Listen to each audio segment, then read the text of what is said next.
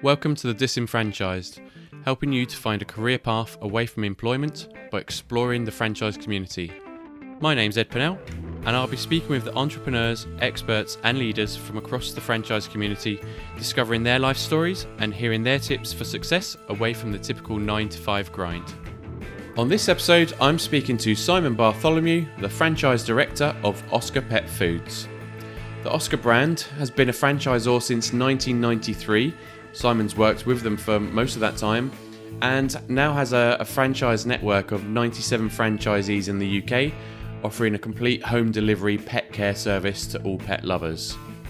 Simon himself has also been a franchisee of a sandwich restaurant in the past, building the highest turnover store for that network in the world, and that was all done in his second year of operation. Finally, he is passionate about franchising and has been involved with the British Franchise Association for a good number of years. Um, he was actually the first person to pass the association's franchise qualification, QFP, in 2011 and had joined the board as chair of Quality Standards Committee in 2012. He's also elected to be the chairman of the association in December 20 2013 and now represents the BFA internationally as Vice Chair of the European Franchise Federation and as a member of the World Franchise Council. We're going to jump into the interview with Simon Bartholomew shortly, but just before we do, uh, just a quick note from our sponsor, Cymphony. Um, and it's basically a way to, to save yourself some time. I think time's so important for, for everybody nowadays, especially as we're we always seem to be cramming in more and more. Um, but we all know that staying connected to customers um, when you're you're in B2B or or actually B2C as well is critical for any growing business or franchise. Um, but sometimes it's just really difficult to keep up with the demand.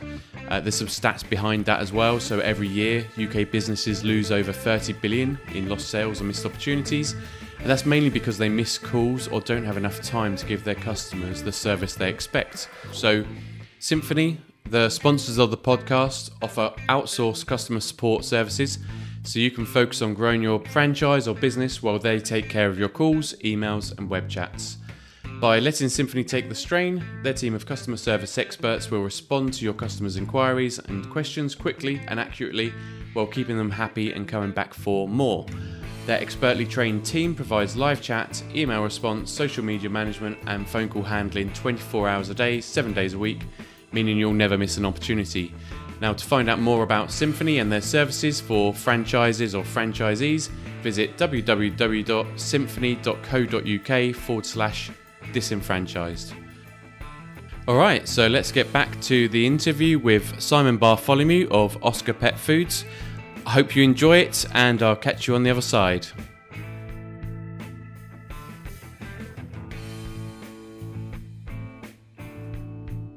All right. So, Simon Bartholomew, welcome to Disenfranchised. How are you doing today?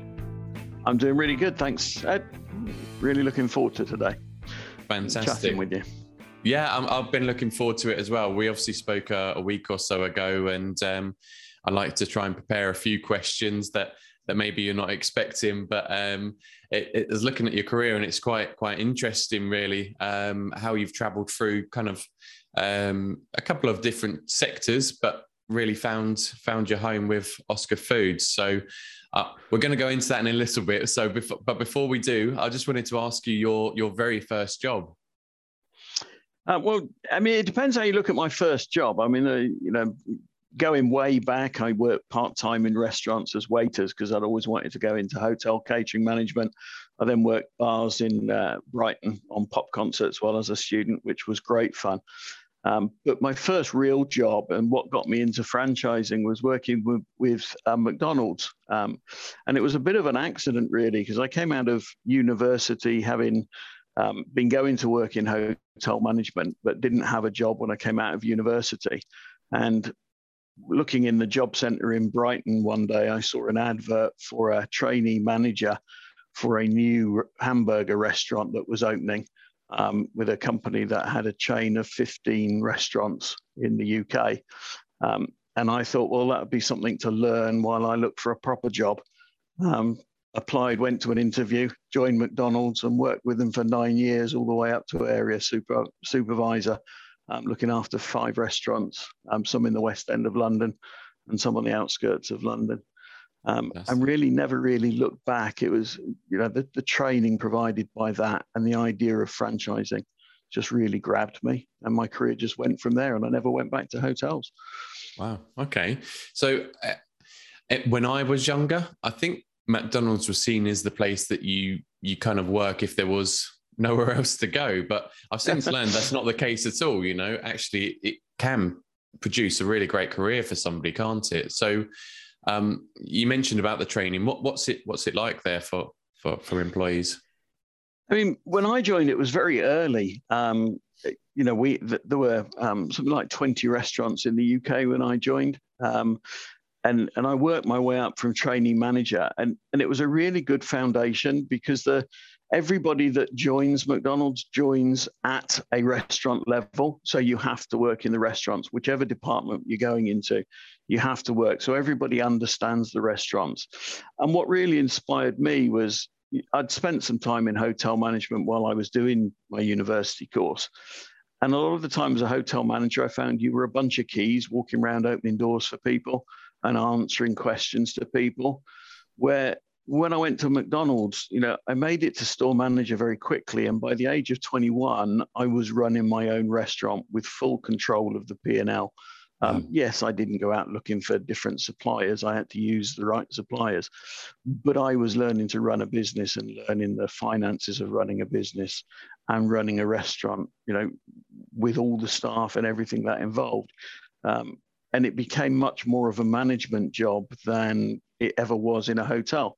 And I think you know, like you, a lot of people think McDonald's is a is a hamburger restaurant and it's a job where people you know, start their careers and move on. But actually, I found as a as a manager in McDonald's and moving up to an area manager, you had far more responsibility than I would have done working in some of the bigger hotels in London.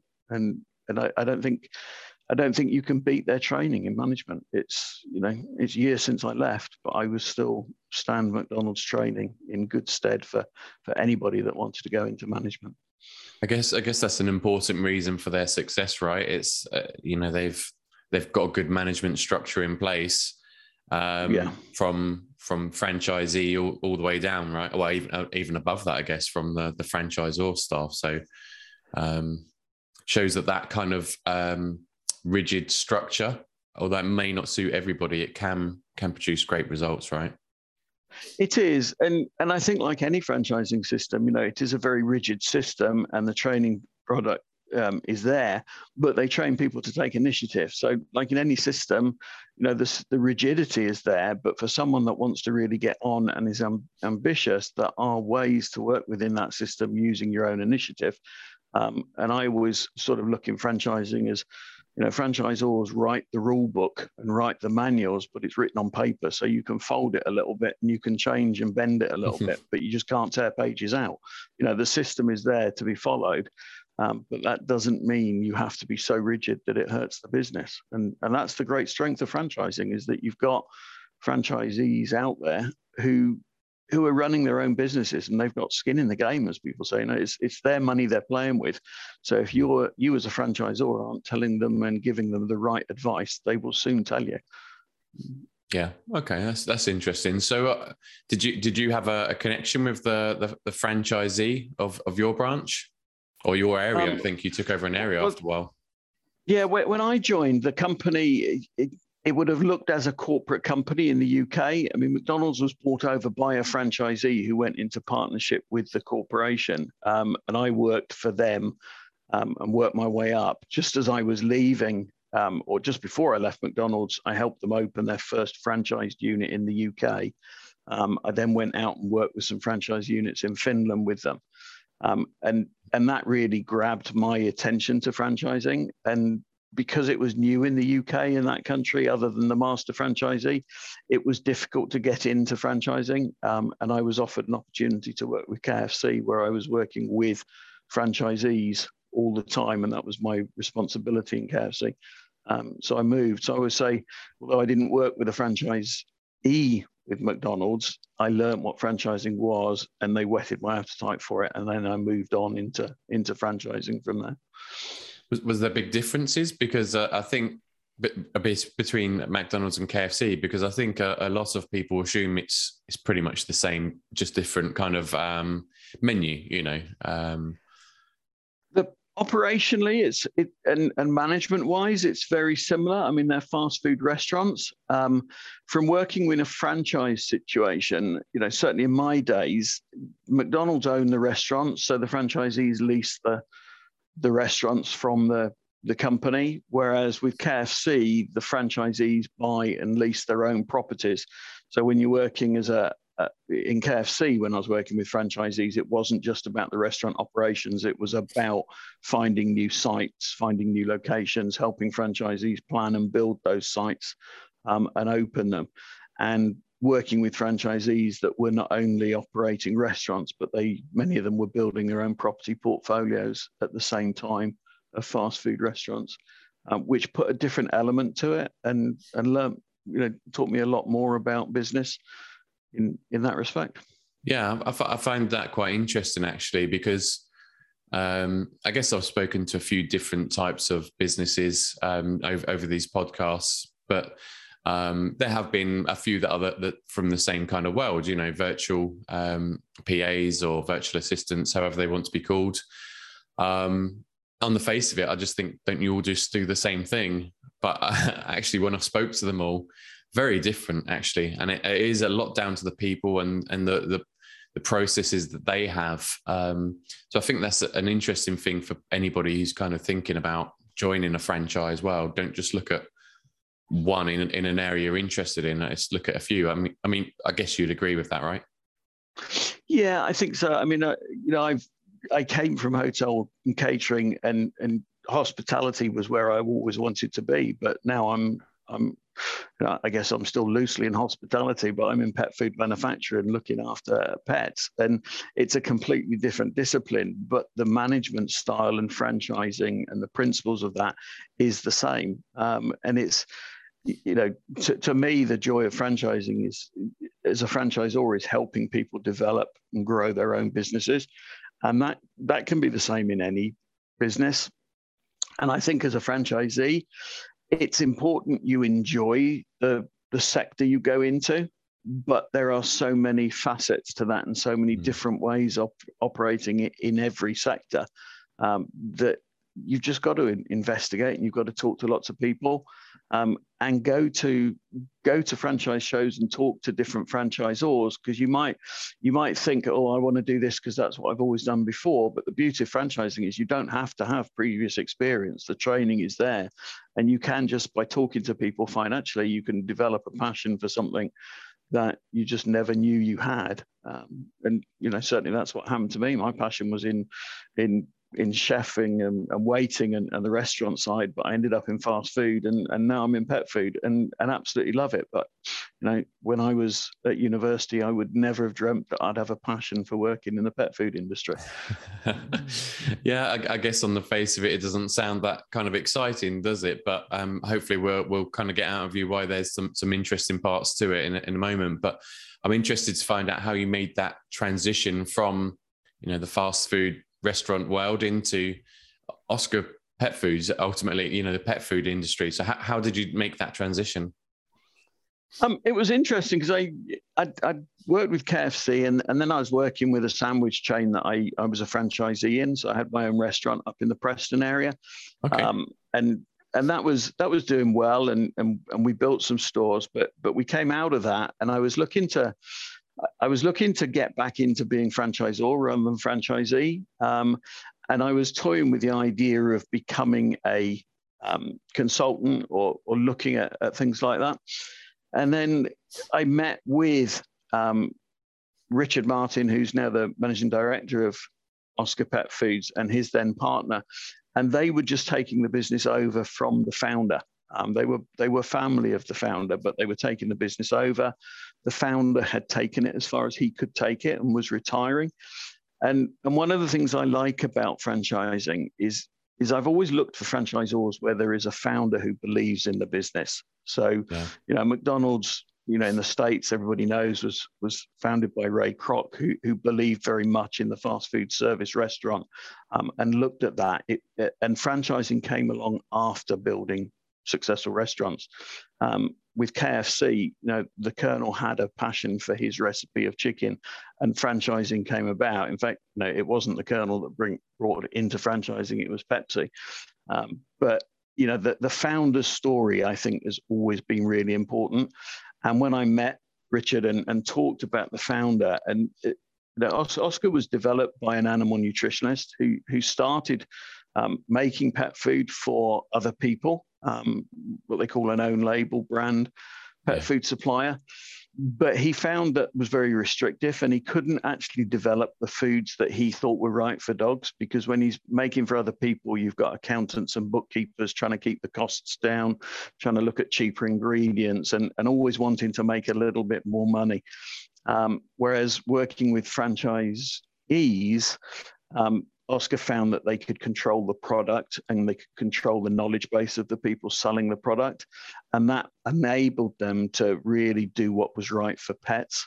And it was that founder's story that grabbed me. Um, so I sort of met with them, and, and, and in my mind, I was thinking they were looking for somebody to work with their franchisees, and I was thinking I could perhaps do it as a consultant, um, but ended up joining them, and a few years later becoming a shareholder and, and director of the business, um, and have been there now yeah, I was working it out the other day. I've been there 20 years, um, coming up ne- next June, which is probably the longest I've been with any business, um, and and it, just love it. Um, you know, there's there's nothing better than spending your life um, working with franchisees, helping them grow their business, and when that's in a business that's helping people look after their pets, um, and meeting pets and, and talking about pets all the time, and and going into offices where there's dogs running around all the time. it's just it's just a great way of living absolutely fantastic. Yeah, sounds good. And um, just to go back to that founder's story, um, so on the face of it, I thought, you know, when I first had my my pets, it was you just get them tins and just you know that, that's it, Whiskas off you go, and um, they're happy. But I, I didn't realize how um, bad that type of food on a regular basis can be for the cat's teeth and and things like this. And both of my cats now are on um, special cat food for you know urinary issues teeth at old age you know all sorts of things that i just didn't realize that there was out there but i guess um, it makes sense when people love their animals so so deeply that they should actually look after their nutrition as well um, so I, I guess what i wanted to to find out is you know, do you have teams of scientists in the background that are, sort of developing this food, or, or yeah, how, how, does it kind of work? How do you kind of keep on top of the latest trends within in that world as a as a business? Yeah, I mean, I mean, we, we, our, our, business is broken into different centres. So we we have the support centre that looks after franchise recruitment and training and and bringing those on. We've then got um, within that centre, we've got um, a, a, team of helpline people. So we've got behaviorists and nutritionalists that are helping franchisees and, and helping with the training, looking at the products. Um, we have a product center that is very much looking at trends within the industry. Um, and looking at what happens and looking at the nutritional science. Then behind that, not as employees, but as consultants, we've got vet and, vets and nutritionists that are continually looking for us. Um, a lot of our foods were originally developed by a, a, Cambridge nutritionist who was a human nutritionist, then broke into pets. Um, and it's a great advantage because, you know, when you go into a vet's, there, there are books behind him on the bookshelf written by um, Dr. David Frape, who was one of our major um, nutritionists in the early days. And they developed the food. Um, and with, with our, what we find with customers is, you know, people are beginning to look at what's in their food, but for a lot longer than we've looked in our own food. Um, pet lovers have looked at what's in theirs. Um, and the key, I believe very much the key to our success is we have always operated what we call an honest label policy. So, you know, if if if you buy a bag of chicken and rice from us, then that is chicken and rice, and we will tell you exactly what's in the food, um, and we will never vary it. Um, one of the things that happens in the pet food industry is, is many, many companies will lose what they use what they call um, um, price-based formulation. So they will have a recipe for a food that varies from week to week because of the prices of the, the raw ingredients. Um, so they will sell um, something called chicken and rice, and it will have significant amounts of chicken, but it will have other meat in there as well. And they will label that as meat and animal derivatives with a minimum amount of chicken, um, which they'll declare, but then the other meat could be any meat that they want to put in that week. So it will vary. And, and with, with dogs and cats in particular, it's very important to keep the diet stable. Um, so that they know, you know, so so you know what you're feeding them. Um, and our honest label means our franchisees customers can be confident that every bag they buy is exactly the same as the bag before. We don't change the recipe um, unless, of course, we reformulate the foods. And if we do, then everybody knows. And it means it's very easy. Um, and if you have a, a, dog with an intolerance to a particular product, it's very easy to find a product in our range that doesn't have that in and never will have that in. So you can be confident that you're not going to cause any problems for your pet as you move forward. Yeah. But but as well as that, we're, we're also much more because our, the business is very much about building relationships. So our franchisees really aren't selling a bag of dog food. What they're selling is their expertise and their advice to help you look after your pet in a healthy way. Um, and and that's what makes the life of our franchisees so much fun because they're building relationships with owners and their pets. Um, and and to me, there's no else you can buy pet food where the person you're buying it from will know personally about your pet and and the pet will know them and can give you that sort of advice. So are, are, the, are the, the franchisees that that join your business then are they coming from a, a, veterinary background or something like this or you know could someone like me who's you know got got pets and a passion for it maybe um can, could i join you know with the, the right attitude and approach of course yeah, as long as you could get through the interview with me, Ed, we'd, we'd, we'd, we'd, let you join. of course. But, but, like most franchises, we don't look for anybody with particular experience. Um, we we will give all the training that's necessary. So people joining us don't necessarily have pet experience in, in business. Um, certainly, the vast majority of our franchisees, probably 99% of them, are pet lovers before they join us.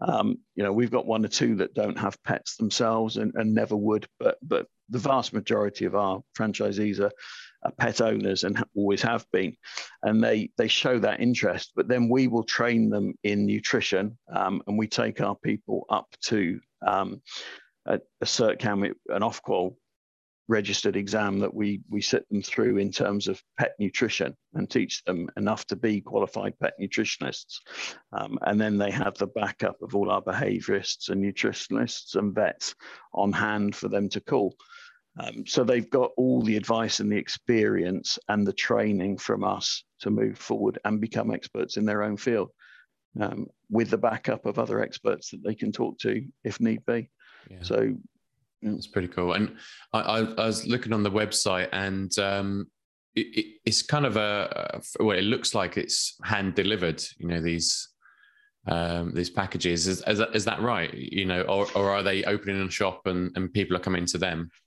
No, our, our, franchisees deliver direct to the door, so it is a it, it's delivery direct. So you know our franchisees will go out, they'll find their own customers, they'll meet people, they'll give them the advice, and then you know one of the benefits of our system is, is you know we, we have a tagline of you call I fetch, um, and if you're a customer of ours and you will call your franchisee or the franchisee will call you and tell you it's about time for another bag of food, and then it is the franchisee that turns up. Um, our, our franchise is a man in a van franchise, so very few of our franchisees have anybody that works for them.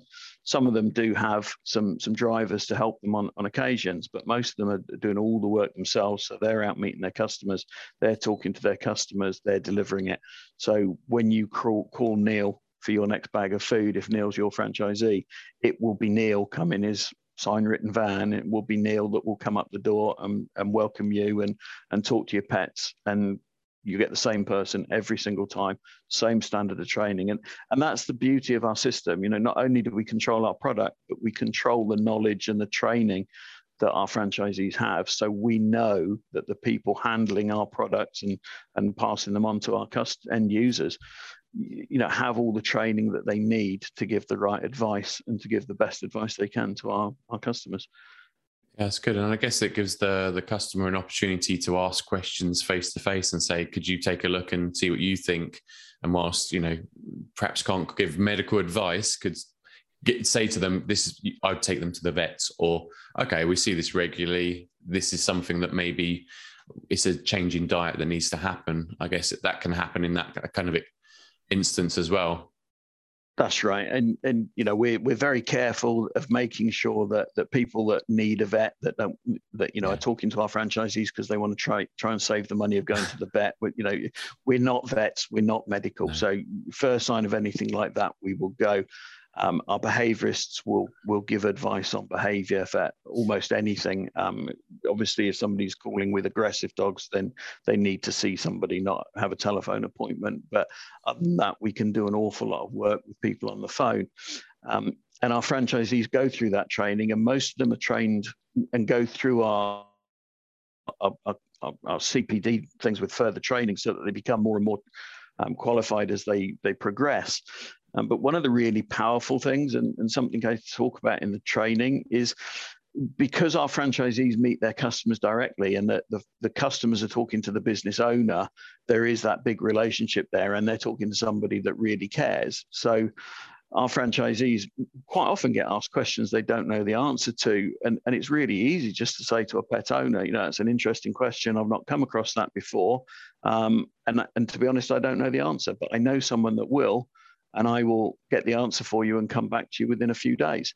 Um, and and uh, what I always say in training is that never impresses a customer, but what impresses a customer is when you get back to them in three or four days with the answer, because um, that's what most people are not ex- not, you know, not used to. You know, most shops or, or anything you go into and they say we'll get the answer, you're chasing them for the answer. Whereas our franchisees really do have the backup of experts and and the network you know, I mean, let's yeah. not forget that the network of our franchisees is a huge database of, of information for our franchisees to share and they'll get the answer and come back to the customer. So you know, we very rarely come across a problem that we can't resolve for a customer in terms yeah. of looking after their pets. Yeah, it's a, it's a good point actually. Um, I was thinking, you know, when you you look at one of the big supermarket chains, uh, the big thing that you do miss is that kind of conversation sometimes when you're unsure about a product that you're buying, and especially with um, uh, you know cat food, you can only read what the marketing message on the back of the the, the, the packaging says. Really, you, you can't really determine is this one going to be right for uh, this particular issue with my my pet or not. So um, yeah, it, it, makes it, it, makes sense, and um, I really like that model actually because um, if you're passionate about animals, you're going around seeing an animal all day long, you know, different ones, and they're kind of your little yeah. community, I guess. Exactly, and you know, you buy food from a supermarket. There are no pet experts in the local supermarket. And to be fair, even if you go into some of the bigger pet shops um, that are out there now, you know, some of their staff are very well trained. But the trouble is, when you go and buy it, you're there on a Saturday and you're talking to the the people are at school during the week and working on a Saturday job, and they don't have the training that's necessary. And and to be honest, particularly with pet foods and and and to a certain extent with with um, human food. You know, if you want to read the the labels on food, you need somebody to guide you through and how to read that label anyway, because labels don't always say what you think they're going to say. Um, some marketing companies are very good at making things look at look at one thing, look like one thing, but yeah, actually there's something completely different. Of, of course, that's I mean that's that's a whole whole nother world completely, isn't it? The uh, the kind of um, green labels on things. And um, well, I, I, watched the documentary about uh, the fishing industry and the, the regulation, the regulatory boards, and they're are shocking. Yeah. But I, I, won't go too far down that that road at the moment. But um, it, it, when you was talking about the um, the, the, the true labels, uh, the honest, it, was it honest labels, true brand? Sorry, on it honest label policy that we have. Yeah, we, will tell you exactly what's in the food, and it will always be the same. So that's it. It, it made me think about how important that is in today's world, actually, and you can see the big brands doing it all the time, like McDonald's, for example. They they pretty much walk you through every step of their process to to say this is what actually goes into our burgers because everyone's very conscious, aren't they, as to what goes into that food. So I yeah. think it makes total sense to have that on on um, your your pet food as well. So um, yeah, yeah. So obviously, twenty years with um, Oscar, and um, you know a career before that in, in in franchising with fast food brands, but then also being a franchisee. What what what things have what have been the kind of key things that you've learned from that experience um, that you think other people should be aware of before moving into the franchising world? Um, I think, you know, I mean, firstly, I'd say, you know, anybody that's looking at coming into franchising is looking to to run their own business, and and that I think the main bit of advice that everybody misses is I mean, I always argue that franchising is the best business model there is. I think it's, you know, if franchisees and franchisors work together, there is no stronger business model. So anybody looking to go into business, I would recommend them look at franchising. But the most important part of advice I could give anybody that wants to work for themselves and own their own business is go out and do it. Um, you know, uh, to me, the worst thing in life is to come to the end of your life sitting there thinking, I wish I'd done that, or I wish I'd done that. Um, and it's you know ha- having been a franchisee as well as a franchisor, I promise anybody, you know, what if you start your own business, you'll have never had so much fun. Yeah, you'll have never worked so hard, um, and and you really do have to work hard. Um, and it's and it's not always easy. Franchising will minimize the risk, but it's not necessarily easy, and it is hard work. Um, but there is nothing that's as, as as much fun or as rewarding as running your own business. And you know, I'd, I'd recommend people to do that. And I think, you know, find a system that they believe in. Um, you know, my personal belief is that you you need to find systems with a really good founder story. As I said early, I think, you know, if you if you find a business that's been built around the principles of the founder and has then gone into franchising and found franchising as a, a way of growing the business that they love, rather than a company that that has looked for something they can franchise, is my belief, but then you know that's not always necessary. So I'd I'd look for a system that had a really good founder story. I'd look for one that you believe in and you can enjoy working in. Um, but remember, when, once you start a franchise, it, it, it, it it's not easy. It's it's difficult, and and the the roles of, of franchisors and franchisees sometimes get a little bit blurred. And, and the franchisor's responsibility is to build a system but it's the franchisee's responsibility to follow that system and work the system and build the business themselves. It's not the franchisor's responsibility to build a franchisee's business. And I think, um, now I always like the the analogy. I'm, I'm reading one of his books at the moment, and the analogy. And I know I know Ed, you've spoken to Scott Greenberg, and yes, you know he talks about franchising. He says the franchisor is is the person that builds the bike, but the franchisee has to get on it and ride it to make it work. And I think that's so apt to franchising that all the franchisors out there have great systems, um, but unless the franchisee follows it, works with it, um, then it won't work.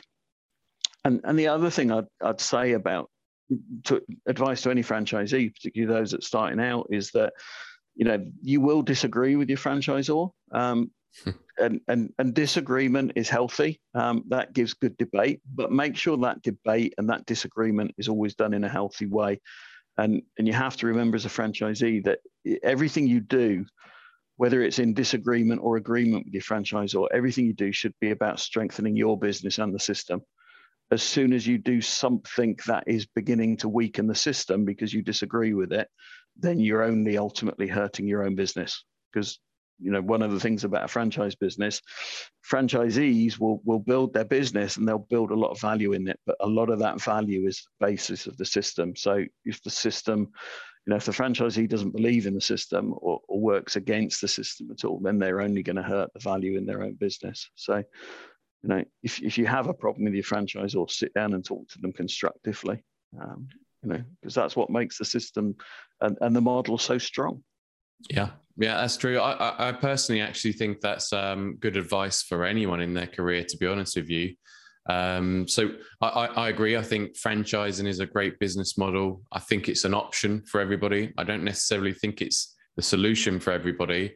Um, and actually, I'd, I'd encourage people to kind of really sit down and think um, do I want to be a business owner? What is it about being a business owner that, that I actually want? And, and they should understand all that that entails because you're right it's very hard work whether you're with a franchise or not. But I, I think you can also find solutions by having that open conversation with uh, people that you work for.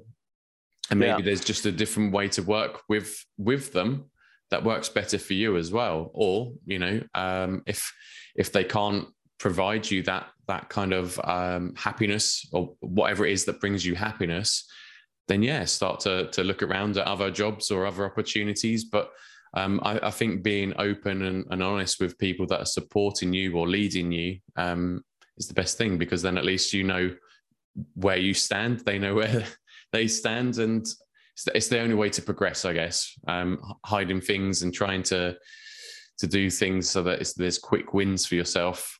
I, I, think that always fails a little bit, and franchising is not a, a get rich quick scheme. And uh, you know, if somebody's looking for that, they should look look elsewhere. I think is is, is a big part, part of where I'm going. I guess. Um, yeah, but I think they should change what they're looking for because because I'm not sure there are any any get rich schemes quickly that that are going to work. And, and I agree. And I think that the one thing that that perhaps I should say to to franchisees that people forget about is that becoming a franchisee can be very isolating um, and you have to you have to enjoy working for yourself and you have to be able to get on and self motivate yourself. I think you know in in our business at oscars you know I, I get a lot of people joining because they think it's a people business and they want to be with people all the time. And they are they spend a lot of the time but all of their time is with customers. And and they become they they sometimes become very isolated um, because people when they come out of employment they they underestimate what they used to get out of meeting in the in the coffee rooms and, and meeting around the water coolers and moaning about the boss. And of course, when you're a franchisee and you're meeting customers all the time, you can't sit and moan about the world with customers. You've got to be upbeat with your customers all the time. Um, in Oscar, we we try and get around that by creating what we call Coffee Connect, where we get groups of franchisees that meet every quarter um, for coffee and can talk um, and get our franchisees to talk together and network together as much as possible. So that's where they can do that sort of thing. But I think you know you you need to be aware that when you go into business for yourself, you know when you're at the top and and everybody else is working for you, you can become very isolated. Although you're working with people all of the time, and it's yeah. it's a, it's a it comes as a shock to people. So, no, no. Uh, well, it doesn't to me. So working in the the recruitment industry for I don't know, fourteen years or whatever. Um, obviously, a lot of that is speaking to people all day long. You know that that is the role um, to make those connections. But um, th- there's a saying that used to go around the, the the office, which was this is this would be a great job if it wasn't for the candidates or the clients, you know. and it's because you know uh, they're expecting something from you. It's not a, a friendship all the time. Um, yeah, there, there's occasions where there, there, are friendships that you develop, but you're delivering a service at the end of the day, and um, there, there's expectations with that. Um, the good part about the role was the colleagues that I worked with, and and um, you know enjoyed having a laugh with, and and working hard towards the same goals. You know, um, and I guess that's the same in this kind of franchising model. You've got other franchise partners who are you know ultimately on the same mission especially if they believe in the the uh, the you know the, the, the values of the founder that's that's created created this business. So in, in oscar foods example i guess that's uh, you know um, to produce quality food that's accessible and um, you know honest about its approach. So I, am kind of guessing that's what it is but that's what i get from from from speaking with you and, and taking a look at the website. So um, maybe you yeah. can tell me I'm wrong. Yeah.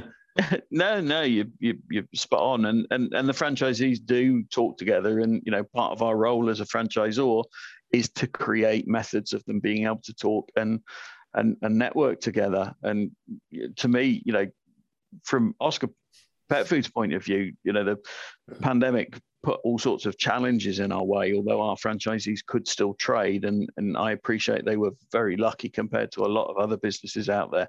Um, but the new ways of working with, with things like this on Zoom and, and being able to meet remotely with people and people getting used to doing that has opened up a whole new world of um, support and, and networking available to franchisees who do tend to work, you know, quite away from their colleagues as well. So I think I think it, it's put some exciting things in the future for franchising. Yeah, sure. And and for for Oscar Foods during the the, the COVID period, I guess um, pets still need food, right? And and and I was um, hearing quite regularly people were looking for pets because they wanted something in their in their life during that that COVID time. You know, some company maybe for for older people, but also, you know, younger families um, seem to be um, looking for for quite a few pets as well. So I guess your business did pretty well. But how did you kind of overcome that um, that lack of face to face in in terms of you know franchisees working with their customers? Um, it, it, certainly put some challenges up, and, and our, our franchisees, as I say, we're allowed to trade all the way through. So we were still delivering to people at home. So we were still being able to talk to people out in their gardens and, and give them the advice they need in that way. And we did a lot of work on the phones and a lot of work with Zoom and things like that with our customers. Um, our biggest our biggest challenges was to get the message out there that we can do contact free delivery. So you know customers don't have to meet us didn't have to. Um, lots of training to make sure our franchisees had masks and hand washing facilities in their vans and and sanitizer and and going out and sourcing sanitizer so that they had them at some stage. So all of those sort of things were there. Um, our biggest challenge was was trying to work around what what we do um, we, we do nutritional consultations. So normally we would go into someone's house and talk to them about the pet and then try them with the foods. So we had to do all sorts of development to try and do that talking on the phone, but then give them a kit to, of, of samples of the foods to actually do the sampling part of that test at home. Um, which which created a lot of fun and, and a lot of work and, and and it made us look at the whole business and made us look at how we work and and in many ways has made us stronger um, the biggest issue we had with the pandemic, to be honest, and, and you're right, you know, there, there are 3 million new dog owners out there through the pandemic. The number of people owning pets has gone up significantly. Yeah.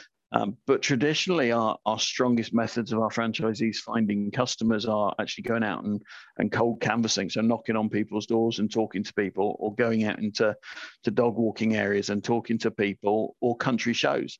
Um, and for the last two years, country shows just haven't happened. So, you know, our existing customer base has worked really well and has remained as loyal as ever. And our, our franchisees are trading well.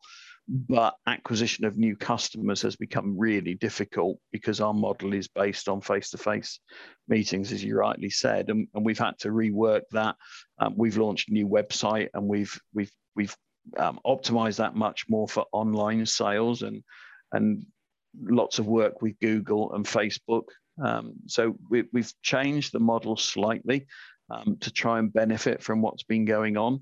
Um, while not losing touch with our old model, because as that comes back, that will be. And, and the great thing is that some of those shows are now happening and, and people are getting out there and, and the shows are really successful for us at the moment. But it's in some areas they're still not happening. So we're, we're looking forward to to next year when the summer shows start again. It's an evolution right? But at least uh, for those franchisees there's that that kind of um, hive mind that's kind of coming together. But also they've got a franchisor at their back who's well, you said you've got a research and development team. So I'm, I'm guessing that's part of this is part of it you know finding your way in that online world as well as the face to face so um, yeah re- really beneficial for for, for yeah people that are in a franchise network. Yeah. So I, I, want to kind of move on a, a little bit now to um, just briefly touch on your your your work with the BFA. So you've been um, about ten years now doing doing work with the BFA. It'd be good to understand kind of what you're doing and and and and how you're supporting that the industry really.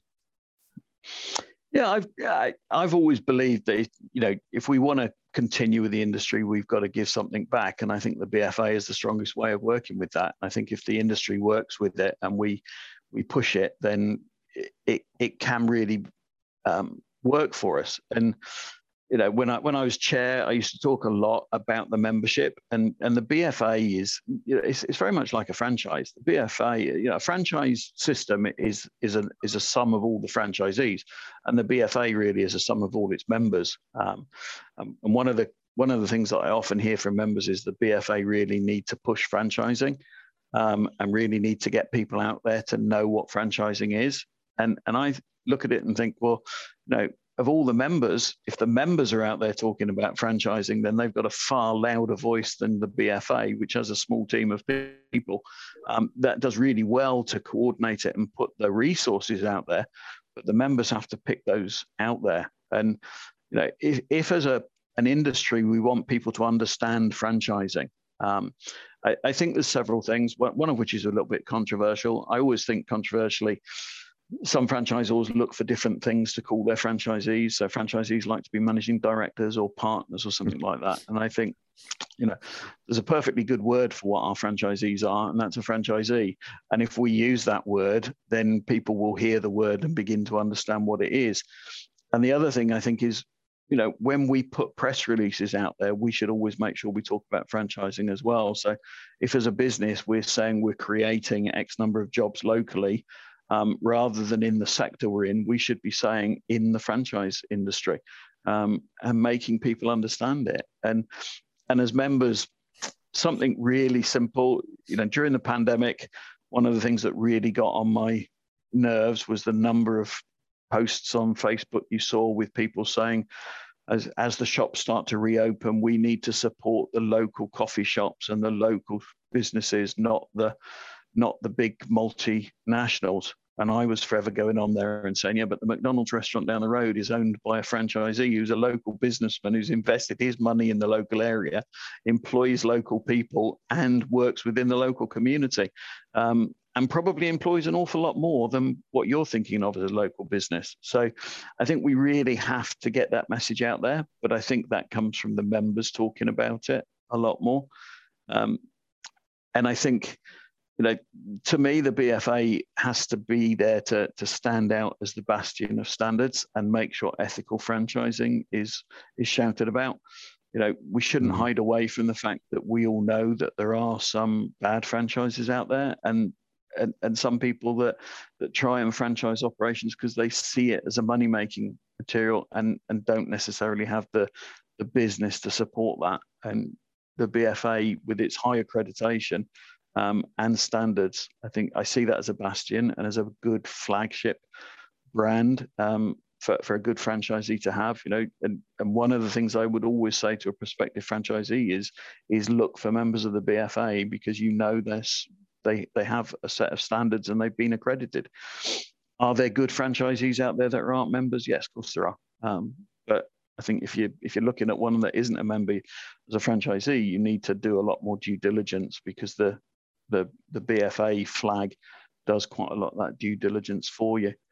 Um, yeah, I guess it reduces that risk, which uh, I know a lot of people are when they're looking to to uh, invest really in in their future, um, yeah. whether that's in franchising or otherwise. You try and minimise the risk. So I guess the the BFA um, stamp of approval is just one way of kind of I guess not having to do as much investigation yourself. You know, there's a you still need to do some, but at least you've got a little bit of a safety blanket there. That's this this institute has actually uh, looked at it with strict um, uh, sort of set of rules around what what they, that those um, franchisors need to have done to be able to get this accreditation. So yeah, I think that's that's really important, but also important to highlight that there there are franchise brands. I think I may have spoken to a few who aren't BFA members, and you know I know they've got fantastic businesses as well. But um, you just may need to do a bit more digging to make sure yourself when when looking at those brands, I guess.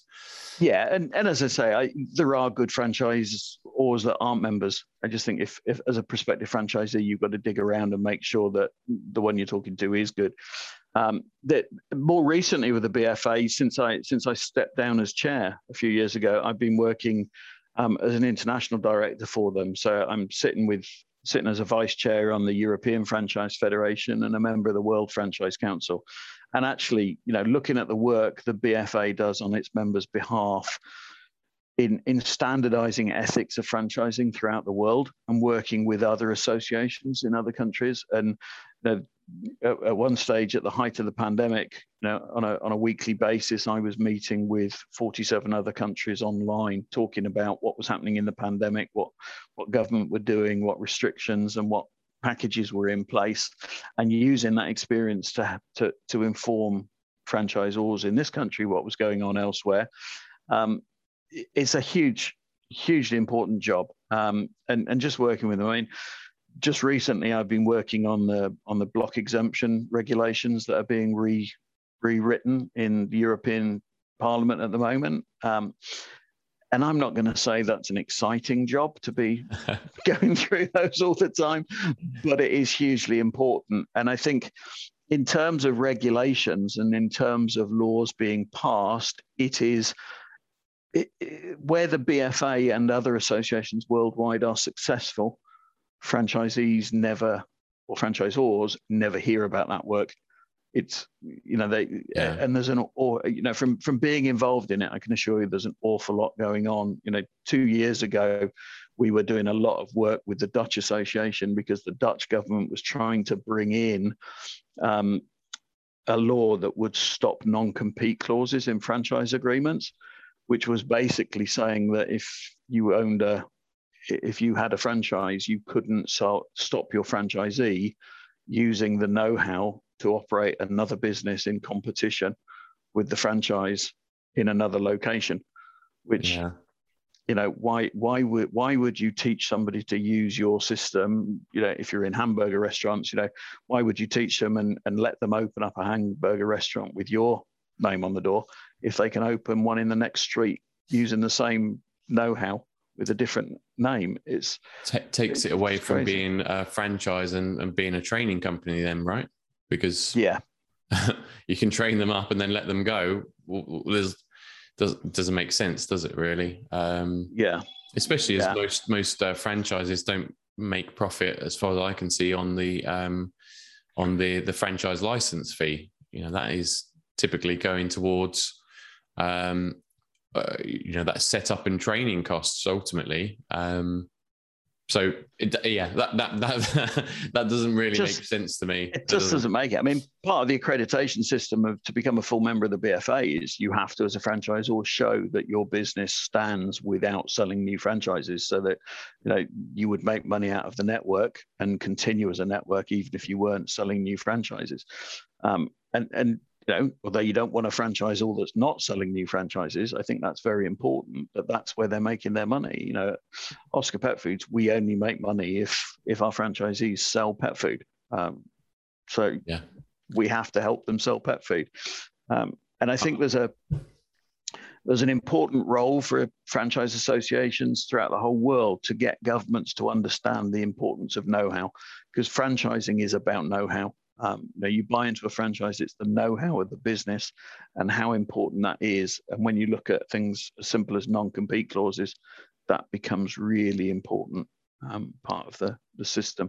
And if if the regulations go the wrong way over the world in terms of know-how and not recognizing that know-how, then that could be very harmful for franchising. And we need to yeah. protect against that because um, franchising is a is a huge model. Um, I think in you know in, in Europe and and and perhaps lesser so in the states, but I think there's there's less of an understanding in government about how important franchising can be you go to, to some places out in the Far East where the governments really understand that franchising and, and getting international companies to come in and develop their franchise systems in their countries is a great way of creating employment and creating investment in the in the in their countries.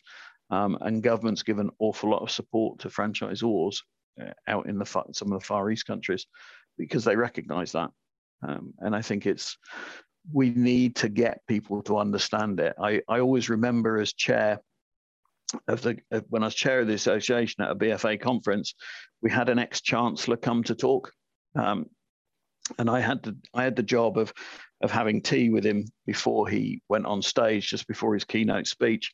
And I remember he said to me, he said uh, he was looking at the list of um, companies that are attending, and he said to me, he said, he said if I'd known all these brands were involved in franchising when I was in number of number 11, I would have asked the BFA to come and talk to me about franchising at that stage. Um, and and I don't know how well it went down with him, but I just looked at him and said, well, we've never kept it a secret.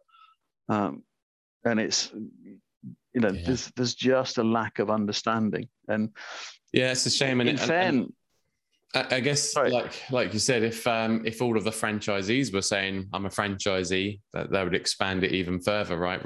Rather than just the franchisors. But um, I guess that comes down to the kind of stigma that's attached to the words, right? A, a lot of people feel it's it's not a good thing to say that because there's some negative connotations, and and I guess that's just because the the negative press has been louder than the positive press. So yeah, I'm I'm, I'm passionate so. about cha- I'm passionate about changing that and and trying to do that as much as I can at the moment. And um, yeah, most most MPs only ever hear about franchising when their constituents have a horror story.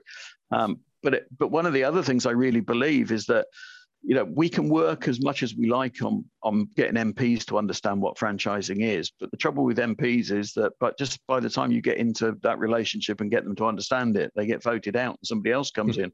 So so to me, the key as an industry is for us to talk talk and work with universities and colleges and get business people. I think it's it's absolutely criminal that we have people coming out of university with business degrees that have never heard the word franchising. Um, yeah. What we need is someone to write a textbook on franchising because that's one of the problems the universities have is that there's no textbook on it. So, so they find it very difficult to put it in. But if as franchisors we went to colleges and universities and said, "Let me come in and talk to your students about franchising," you know, if all of the students in university this year understood franchising, then in three year t- three years time, all the MPs in the country would, because those people are yeah. going to be the MPs. You know that that's where we've got to do our tackle, what we've got to tackle, and unfortunately, from a franchisor's point of view, that's long term, and they want something they want it now. Whereas if we talk with university students, it's going to be five or six years before it filters through. But unless we start doing that now, we'll always be battling against getting it through. Yeah, very true, very true. So Simon, I'm, I'm con- conscious of time a little bit now, so I'm, i want to ask you a couple more questions. Um, sure. That just to change the kind of um, pace a little bit. So, I'm I'm I'm always interested to find if there's any funny, weird, or strange stories that people have got in their careers. Um, just helps me to smile and and, and bring fun to my day. I, I, I, knew you were going to ask me that, and I was I was wondering whether the, the weirdest thing that ever happened to me, and I wasn't sure whether whether I should mention it or not. And and and no matter how much you you press me, I'm not going to tell you which brand it was with or, or who it was. I think the weirdest thing that ever happened to me was I I was asked as, as when I was supporting franchisees to go and see a franchisee who had decided he wanted to sell his business and he wanted to sit down and discuss it. Um, and and when I got to his house to to sit and talk about putting his franchise up up for sale, he explained to me that he um, he decided that it wasn't working with his wife, and he was going to going to um, leave the country. He was going to emigrate um, leave his wife and emigrate, which is why he needed to sell the business. Um, and he said, "But we, we can't really talk about selling the business until my wife joins us. She'll be she'll be here in about ten minutes. She's she's just upstairs doing something. She'll be with us in ten minutes. So so then we'll talk about it. And and I can't to this day I can't remember what made me think that I should ask the question, um, but something triggered in my mind, and I said to him, I said, okay, well that, that's fine. That's important. Um, your wife does know that you're you're leaving her." Um, and and it, and and honest, honestly, he looked at me and he said, "No, I thought it would be easier if I told her while you're here." was he being serious?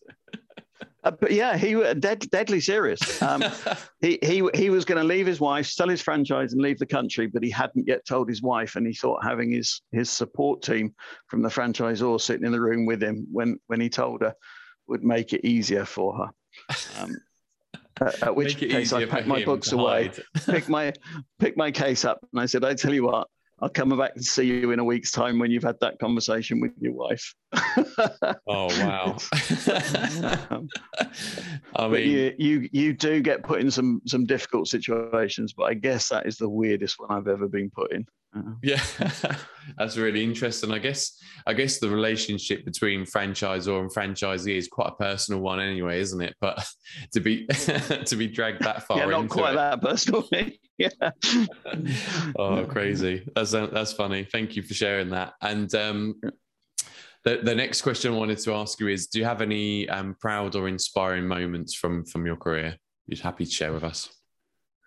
Um, yeah, I mean, you know, I mean, the proudest and proudest moment I had was was being uh, the last WFC meeting we had in physically um, was in um, Abu Dhabi, and um, the the World Franchise Council had decided to give um, lifetime achievement awards to to people um, in franchising, Um, and in Abu Dhabi, they gave out the first five, and I was shocked but so proud to be one of those that was given an award um, and to walk wow. up on stage and to get that to with people that I have looked at as giants in the industry in the world um, and and to stand next to them wondering why I'm there I, I thought was you know that was that was fantastic um, amazing in, in terms of you know inspiration and you know I've, I've been fortunate to meet you know I, have I've I've been around in franchising since it's been quite young, certainly in this country.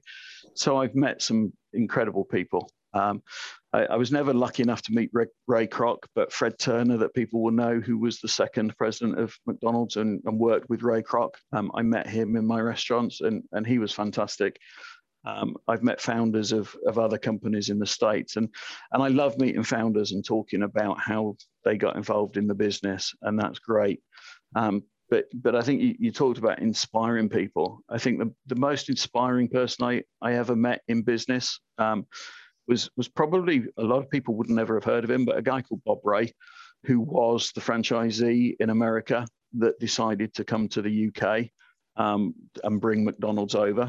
Um, he did it as a, a, partnership with the corporation in the States, but he came over here. He, he brought his family over. He came with three members of his team from his restaurant in um, in America to start it. And I and I always remember sitting talking to him, and he was telling me how he never doubted the McDonald's system. Um, but he said after the first day of opening, with all the people in England asking where the knives and forks were, he, near, he, he, he said it was 50 50 whether he packed up and went home. um, and, and look at where McDonald's are in the UK now. Um, but he was a fantastic guy to meet. Um, yeah, it's, really it's a pretty inspiring. brave decision, really, back then, because obviously we're a lot more connected in the world nowadays, aren't we? And we kind of know where there's differences between maybe Asia and, and Europe. You know, we're, we're quite aware of it and probably prepared for um, a noodle restaurant to only have chopsticks, for example.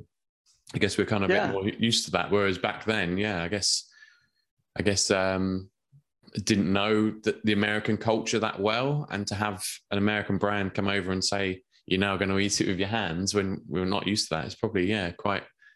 Yeah, and and stories for another day, or perhaps stories you should get somebody from McDonald's to come on and talk about. But you know, when you talk about how he came over here and and couldn't find anybody that would bake the buns, so because you know the buns had to be baked to his recipe, and and, and the big bakers were well you know these are the buns we do. Which ones do you want? And and and and setting up um, companies um, you know golden west who is big distribution company now and make a lot of products from mcdonald's. You know bob had to set up with um, somebody from Hemel Hempstead to produce buns and produce a lot of the products. And um, I believe the company that he, he, co-founded a company called McKey Foods with Keystone, who was a big meat supplier in the States.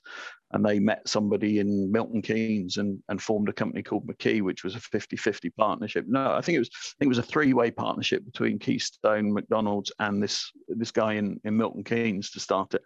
Um, and it was a business that Bob never wanted to be involved in. He didn't want to be making burgers, but that's what he had to get involved in to get McDonald's up and operating, um, and then eventually diverse his interest in those companies to the people that work with him, so that they could concentrate on the restaurants.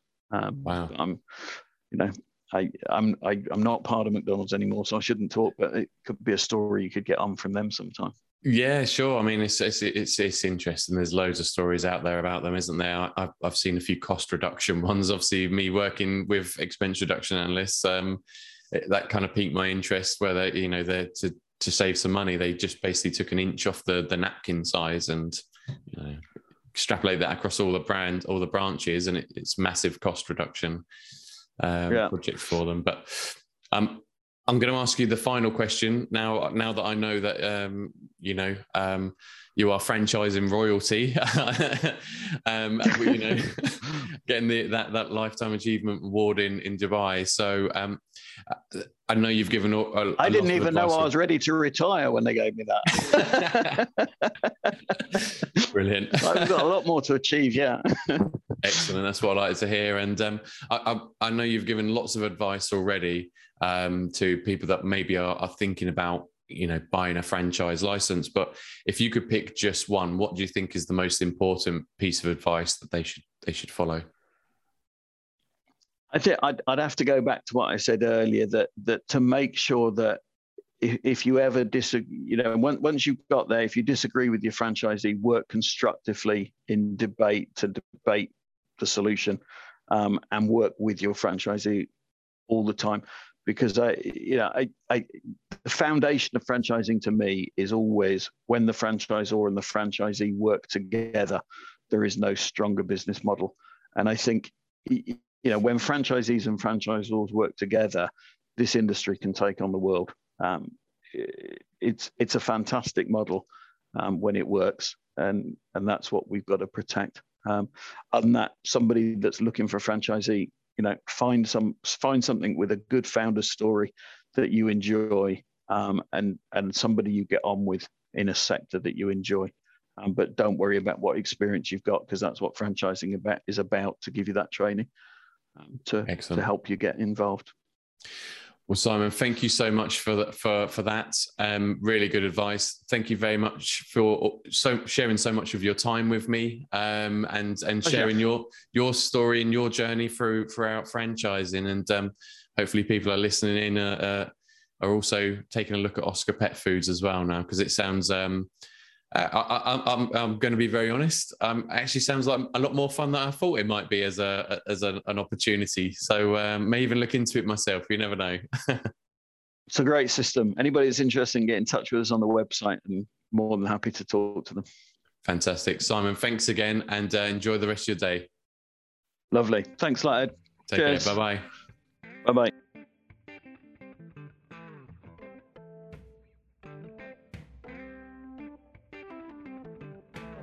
So there we go. That is my conversation with Simon Bartholomew from Oscar Pet Foods.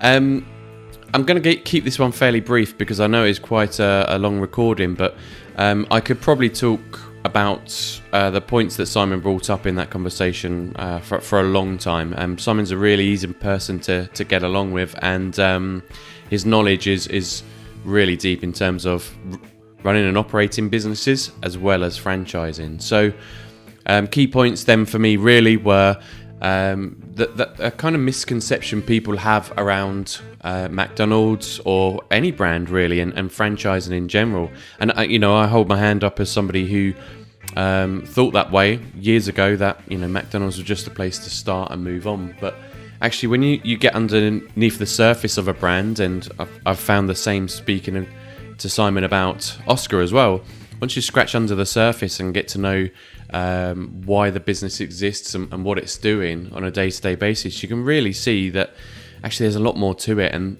and they're not all the same just because they're in the same industry. So that for me, I think is really really interesting, and and one way that Simon highlighted to to kind of identify that, uh, uh and I guess it was part of his advice as well, is to find a franchise with a great founder's story. Um, I guess it's the reason why they exist, you know. Um, so for, for, for McDonald's, a way to eat a bit faster, you know, um, without having to sit down with knives and forks and have it a formal occasion. For um, Oscar, it's obviously to provide a higher quality service in terms of the, the food that they're they're delivering to, to pets and and to the the owners of the pets. So yeah, re- really cool. Um, to, to try and find those founder stories, and it's what I'm doing with this podcast, I guess. So I, I really enjoy that as well. Um, other things were really the, the, the kind of BFA and the accreditation and why why it's important. It's not the be all and end all. There is plenty of great brands without that accreditation, but again, it's just with that stamp of approval, you know those brands have had to go through some form of accreditation some form of um, auditing in, in some ways to to to make sure that they are ethical and are a brand that are are trustworthy to some degree. So that that's uh, an interesting piece of advice. Um, but yeah, don't let it put you off completely if if somebody isn't BFA accredited. You just have to do a bit more digging. Um, I better leave it there because, as I say, the, the, the, episode's pretty long itself. But um, thank you very much for listening um, through to this. Really appreciate you you turning up every every week to listen to these episodes. And a uh, big thank you to our sponsor, um, Cymphony. Um, make sure you go onto cymphony.co.uk forward slash disenfranchised um, to to check out what they can do in terms of helping your business to manage inbound calls and conversations, um, making sure that you don't miss any opportunities for sales. Um, so that's cymphony.co.uk forward slash disenfranchised. Having that bit at the end there, just make sure that they're aware that um, you came through and, and found us or found them from this webs from this podcast. So thank you once again. Um, take care and um, catch you on the next one. Bye bye.